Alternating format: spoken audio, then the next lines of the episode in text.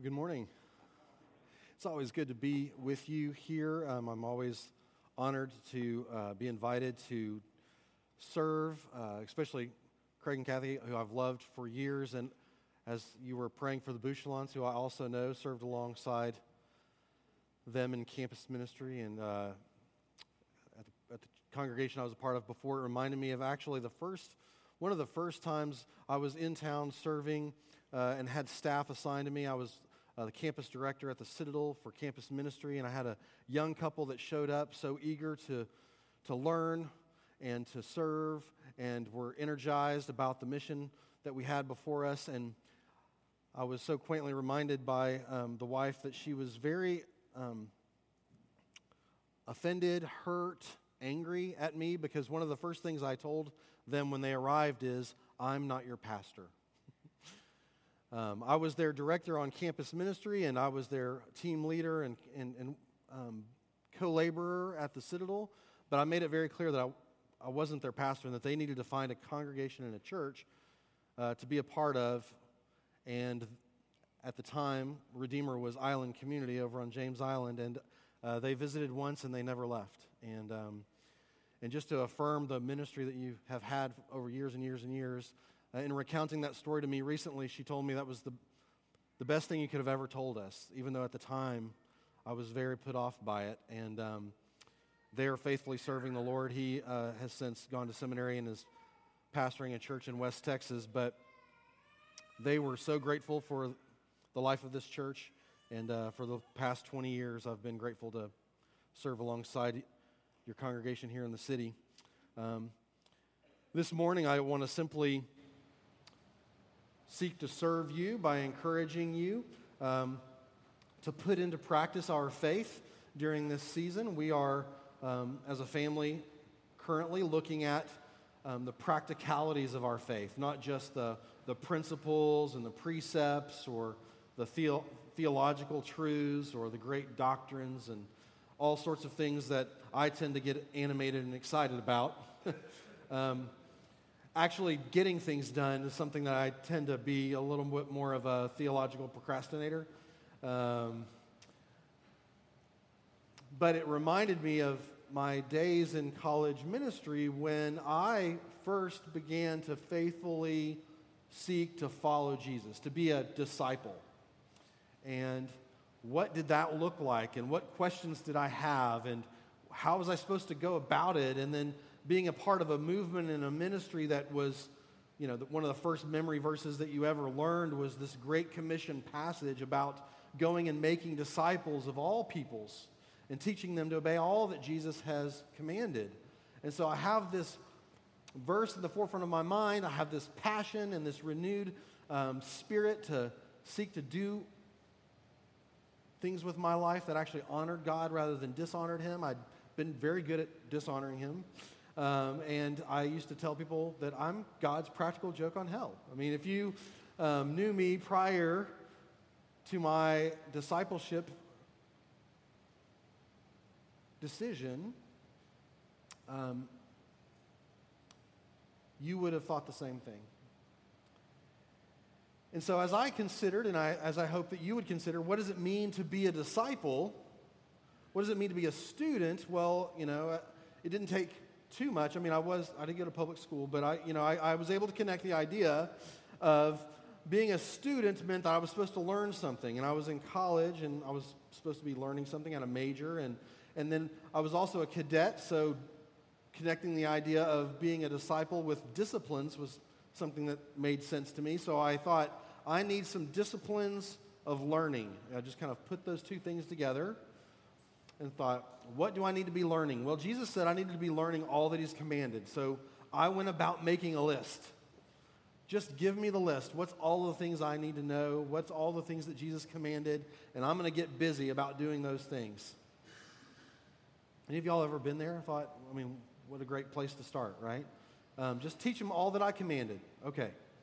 So I just started, you know, Matthew 1, verse 1, like you guys are doing here with Craig marching through the Gospel of Matthew. I was just was working my way through, making a list of all the imperatives, and um, didn't take me very long to realize that I was really good at finding the things that Jesus wanted me to do. Uh, I was really good at acquiring information. I was really bad at actually doing the things he wanted me to do. And that my problem of being a disciple, my problem, it seems like in my whole time of being a disciple and seeking to follow Jesus faithfully, actually didn't arise out of my knowing. Has that been your experience? Because most of us this morning, if I'm going to open the Word and encourage you to seek to apply God's truths to your life, most of you probably aren't going to be surprised by anything that I would tell you. If I started to give you the list of the things that we ought to do and maybe the things that we ought not to do, and we ought to pray for, Lord, forgive us for the things we've done and we've left undone, as the Book of Common Prayer so eloquently uh, puts into words for us. Most of you, that's not where you struggle. You don't struggle in the knowing, you struggle in the doing. And that's where I realized that that passage said, in making disciples wasn't about teaching them all that Jesus said. It was actually teaching them to obey all Jesus said, which, if you're a parent, you know there's night and day between those two things, right? I can teach my children about cleaning their room and what that would look like theoretically. and they could be like, Dad, I'm so, that was such, you know, that was so insightful in a life uh, of organization and cleanliness, being next to godliness. That's just so interesting. And so what I've done is I've memorized what you've said. And I've um, actually got together some other uh, kids, and we're going to have a, a study about what it would be like if we actually organized our rooms. I mean, we're going we're we're gonna look at all the different ways, and, and, and uh, we're going to study and vision cast and dream about what it would be like if we had a room that was clean. Be like, I just want you to put your toys away. You know, like, I just want you to pick up your Legos. And um, it doesn't have to be that complicated. Um, I'm, I'm, I'm glad you're excited, but sometimes that's the way that we can err. We can err on the side of learning about things rather than actually doing them. And as I knew that you were walking through the Gospel of Matthew, um, I found myself actually going to the end of Jesus' Sermon on the Mount. And if you're familiar with it, he says, he summarizes all of his teaching with everyone who hears these words of mine and does them is like a wise man. And then everyone who hears these words of mine and then does not do them is like a foolish man. And what struck me was that Jesus did not make a distinguishment, or he did not distinguish between those who heard and those who hadn't heard, those who knew and those who didn't know, those who understood and didn't understand, those who memorized and did not memorize, those who taught and could not teach. It was all about those who knew his words. That was the distinguishing characteristic. Oftentimes, we like to think about those who've never heard the gospel, and, and, and we get motivated about missions in, in, the, in that reality. But here, the, the, the stress of Jesus' teaching isn't on those who have never heard. The stress is on those who have heard. And what he says is, he says that wisdom is found in the doing, not in the knowing. Did you catch that? Wisdom is actually found in doing. Conversely, folly is found in the not doing, not in the not knowing. See, we live in an enlightenment culture, a, a you know, a Reformation culture, as it were. And sometimes we equate sages and wisdom with the all knowing, right? We would maybe even use that term to talk about a wise person. But here, Jesus says wisdom is actually more of a correlation between action. Wisdom is found in the doing. See, folly is found in the not doing because ignorance, in simple is what the Proverbs use to talk about someone who, does, who lacks knowledge. the simple person or the simple man or the simple woman is someone who just lacks information. They, they don't know any better. They don't know any better. They, they lack knowledge. That's what makes them simple. But what makes a person a fool is they know better. And yet they choose to do what they know better than to do. That that's what makes them a fool. So Jesus didn't make a distinction between those who heard and had never heard, or the people who uh,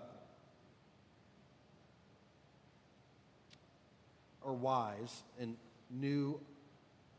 He wasn't making the distinction, as it were, between those who know his word, those who study his word, those who affirm his word, those who are confessionally and doctrinally orthodox. He didn't make the distinction between those who were involved in spiritual disciplines like memorizing or maybe spiritually gifted as those who could teach his word. He didn't make any of those distinctions in correlation to his word. He made the distinction between those who put it into practice and those who didn't the wise and the foolish. That's what he meant when he said, I want you to make disciples of all peoples, teaching them to obey all that I've commanded.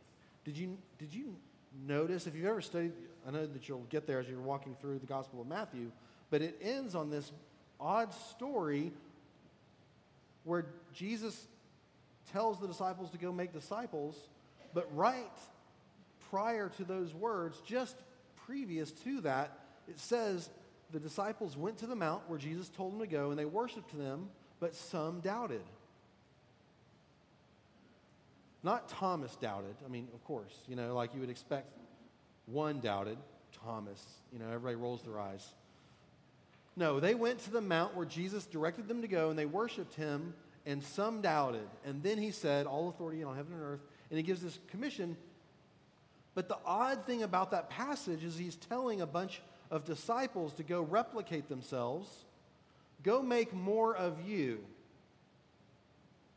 But they're sitting there doubting him and he doesn't disqualify them because of their doubt.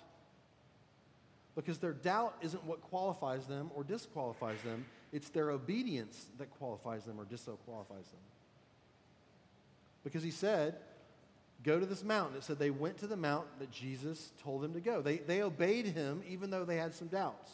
They obeyed him even though they had some questions. They obeyed him even though they couldn't quite understand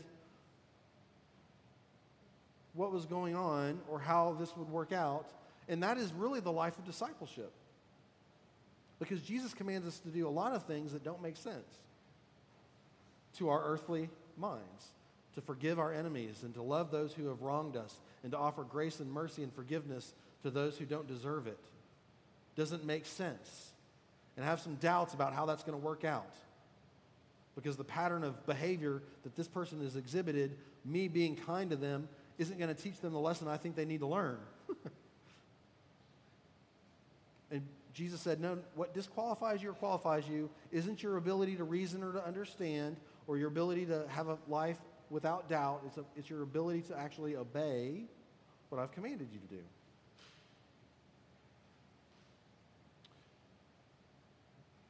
James reiterates this, a familiar passage for most of us in the church.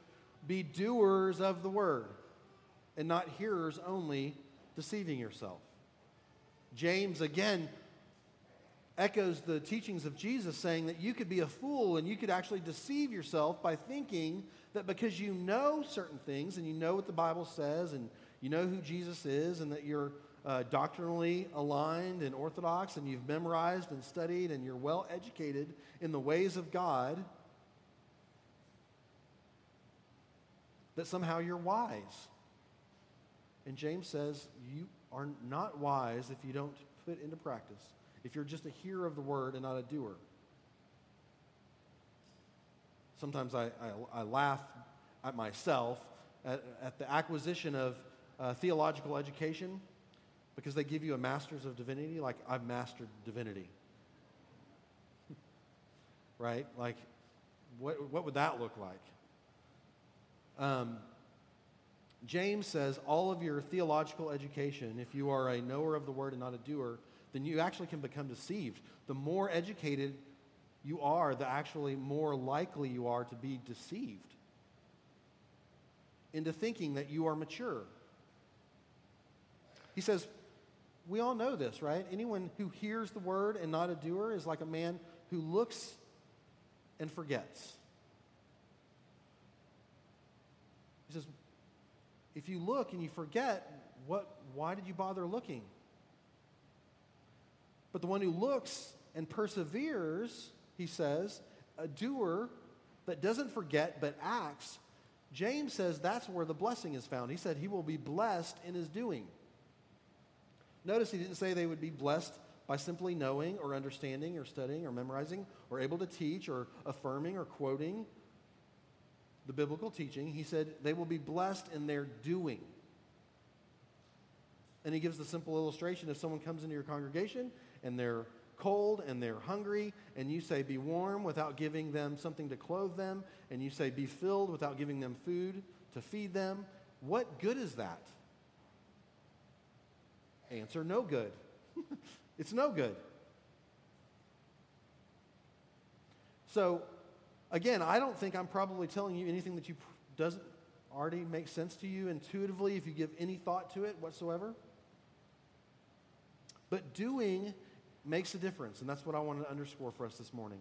Doing is what makes the difference, not only in the positive, but in the negative. Most of you, if you were, would think about the times in your life when you've been hurt the most, the most painful points in, in your life, it's not because someone knew something about you, it's because someone did something to you. And their doing is what made the difference.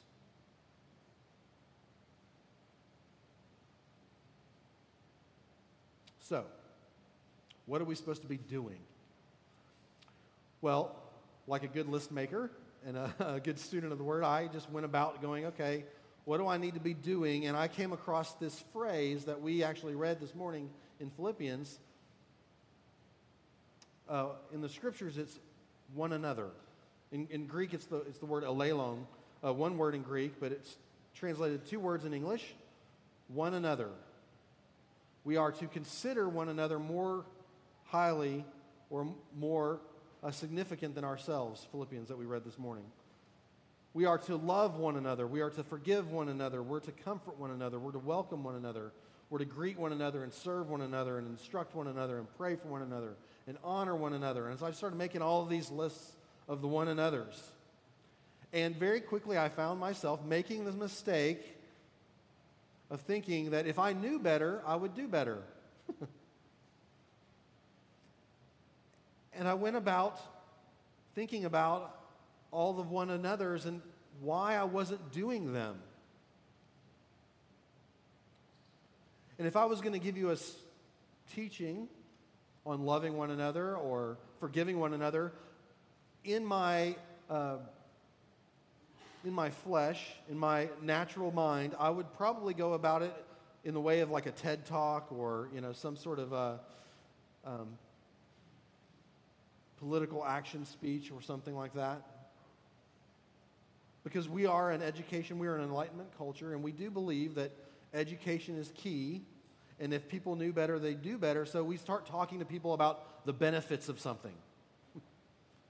Let me tell you about all the benefits. If you would do this and if you would do different, there are lots of benefits to doing different. So let me just tell you about those benefits, and maybe you'll just be compelled by the benefits of recycling, right? Or uh, the benefits of loving one another. Can you imagine if, if we just lived in this community where everybody was loving one another and counting each other uh, more important than themselves and giving uh, all the time and energy, uh, attention and energy to one another's needs as, as they give to their own? I mean, wouldn't that be great? Wouldn't that, we would all benefit from a community like that. And everyone's like, yeah, that would be great. And then I would warn you of the harms of not doing those things and the dangers. If we don't do this, this is how this is what's gonna this is the consequences. And it, I mean, can you imagine a community that's not loving, a home that's not loving, parents that aren't forgiving and aren't gracious and aren't encouraging? I mean, what kind of children would we raise? What kind of marriage would that be? What kind of community would that produce? And oh, you know, warning, warning, you know, don't do that. And then you might even start to feel a little guilty for not doing what you should do and maybe for doing some things that you shouldn't. and then I can really press it home, right? Because I want to, you want to relieve your guilt, and, and I want to give you an opportunity to relieve your guilt by motivating you to do better. And I might even then start to give you some practical steps, ways to overcome the obstacles of doing what you know you should do. And then we could all leave here with a resolve to do better and our three points on how to love better and forgive better and encourage better and to speak well of one another and honor others and to serve. And then, you know what happens to me? I go home and I think I'm going to get a nap, but I have five kids, and so I don't get a nap. And all my resolution to be a better father and to be more forgiving and to be more patient and to be patient with one another and encourage, you know, all that goes out the window. And, you know, in the, in the midst of having an interrupted nap, right, uh, I don't go, okay, wait, step one. step two, okay, hold on, wait, guys, I'm in, I'm in step three right now, just give me a minute. Like, that never happens. And so, all of the, ben- all of the benefits of loving my family a certain way doesn't really matter. All of the warnings about not my flesh usually trumps those things. All of the practical steps of one, two, three, four, five, six, seven, whatever it is, um, usually I, I, don't, I don't make it past the first one. Because the, the moment trumps the message. And what I have to admit to myself is that the problem is that I don't know better. The problem is just that I don't do better. The problem is not the fact that I lack information. The problem is I just want to do what I want to do. And I don't want to do what I ought to do. I have to actually come to the realization that the problem isn't in my knowing. You know, that's a simple example, but I've, I tell people often that according to Jesus, the wisest person in my house is my wife. and sometimes, um, if you're in a church culture, people assume that because I have theological education and because I have access to uh, languages and tools and commentaries, and I've read a lot of old dead guys, and you know I can quote a lot of, things and reference a lot of other uh, teachers and authors that I'm wise in the ways of the Word and in the ways of God. Um, I wish I was as faithful as I was knowledgeable. But my wife is, is faithful. She's knowledgeable. She's walked with the Lord for you know, over 20 years. She's she knows, she knows the scriptures. She's very well educated. She knows theology. And she, it's not that she's uneducated. It's not that she doesn't know, but it's that she does. That there's a very small gap between what my wife knows and what my wife does. And I am reminded often that I deceive myself in my pursuit of knowledge rather than my pursuit of obedience.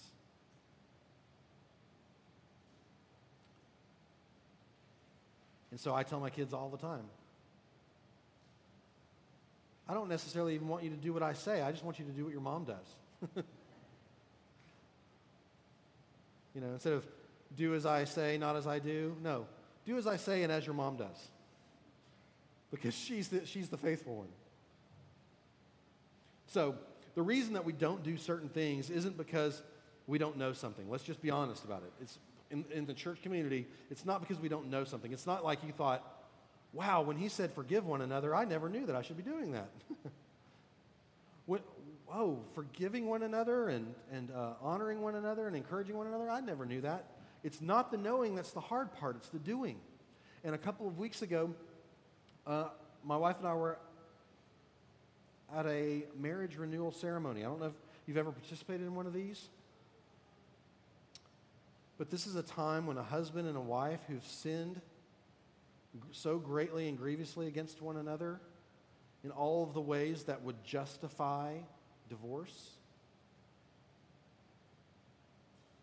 That they seek to love one another and forgive one another and be gracious to one another and to treat one another the way that God in Christ has treated them. And they renew their covenant. And I was in awe as I had watched the devastation and the damage and the hurt, and I was intimately aware of all of the sin in its ugliest manifestations. And for this couple to believe and trust, even when they had doubts, that obeying Jesus was the best thing for themselves and for the other, and for their marriage and for their kids. And there was another couple in the room who had gone through the very same thing and had done the same thing and renewed their vows just the year before. And I was seeing this trickle effect of those who actually were seeking to put into practice the teachings of Christ. See, the reason that we don't do certain things isn't because we don't know that we should be doing them. The reason that we don't do what we should do is because we've actually forgotten something. And so the solution for our forgetting is in our remembering. We, as confessional people, have a different golden rule. Our golden rule isn't do unto others as you'd have them do unto you. Because we live on this side of Golgotha. We live on this side of the cross. And our confession, as confessional people, isn't to do unto others as you'd have them do unto you, it's to do unto others as Christ has done unto you. And that makes all the difference. So when you think of loving and forgiving and comforting and welcoming and serving and instructing and honoring, if you look at all of those statements in Scripture, the apostles, as they communicated those things to God's people, always correlated them to their relationship to God. This is my commandment that you love one another as I have loved you. Be kind to one another, tenderhearted, forgiving one another as God in Christ forgave you. Comfort one another with the comfort with which you have been comforted. Welcome one another as Christ has welcomed you. Serve one another as he's given us an example so that we should lay down our lives for others as he's laid down his life for us. Welcome one another as Christ has welcomed you. They're always correlated to how God treats us. So the motivation for doing is not knowing, it's remembering. That's the scriptural direction. Not to just tell you and convict you and to uh, prod you and um, encourage you and exhort you to forgive and to love and to uh, encourage. It's to remind you. We celebrate communion. We sing these songs. We rehearse all of the things that we do. We confess our sins, and we have an assurance of pardon. The whole order of service that we walk through this morning, the whole purpose of that isn't just to have a religious order and to have a, a confessional and a doctrinally sound liturgy. It's actually to remind ourselves of the grace of God that is in Christ Jesus. So that as I encourage you and as I exhort you and as I compel you and plead with you to put into practice the one another's, that you just don't seek to do that apart from remembering what God has done for you. The reason that a husband could look at his wife and say, I choose to see you without any rot, uh, without any spot or wrinkle or any blemish or any such, thi- any such thing the reason that he could go uh, and uh, receive her in her white dress and gift her with a white negligee is to say, I see you as Christ sees you. And I forgive you not because you deserve it. I forgive you because I didn't deserve it. That's the gospel that we seek to remember as we seek to obey what Jesus has commanded. So let me pray for you towards that end.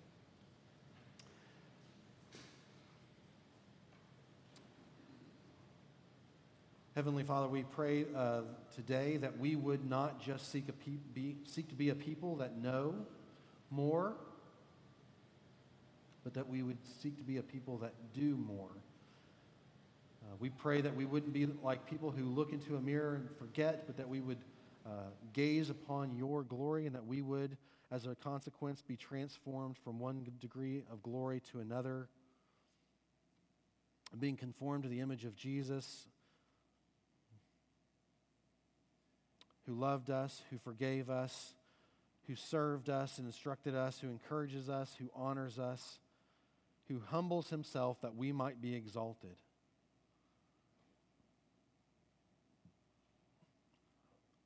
Father, we pray that you would remind us of your grace and the mercy that we have found in your Son, and that by your Spirit we might be more like him. To your glory, for our good, we ask all of these things in his holy name. Amen.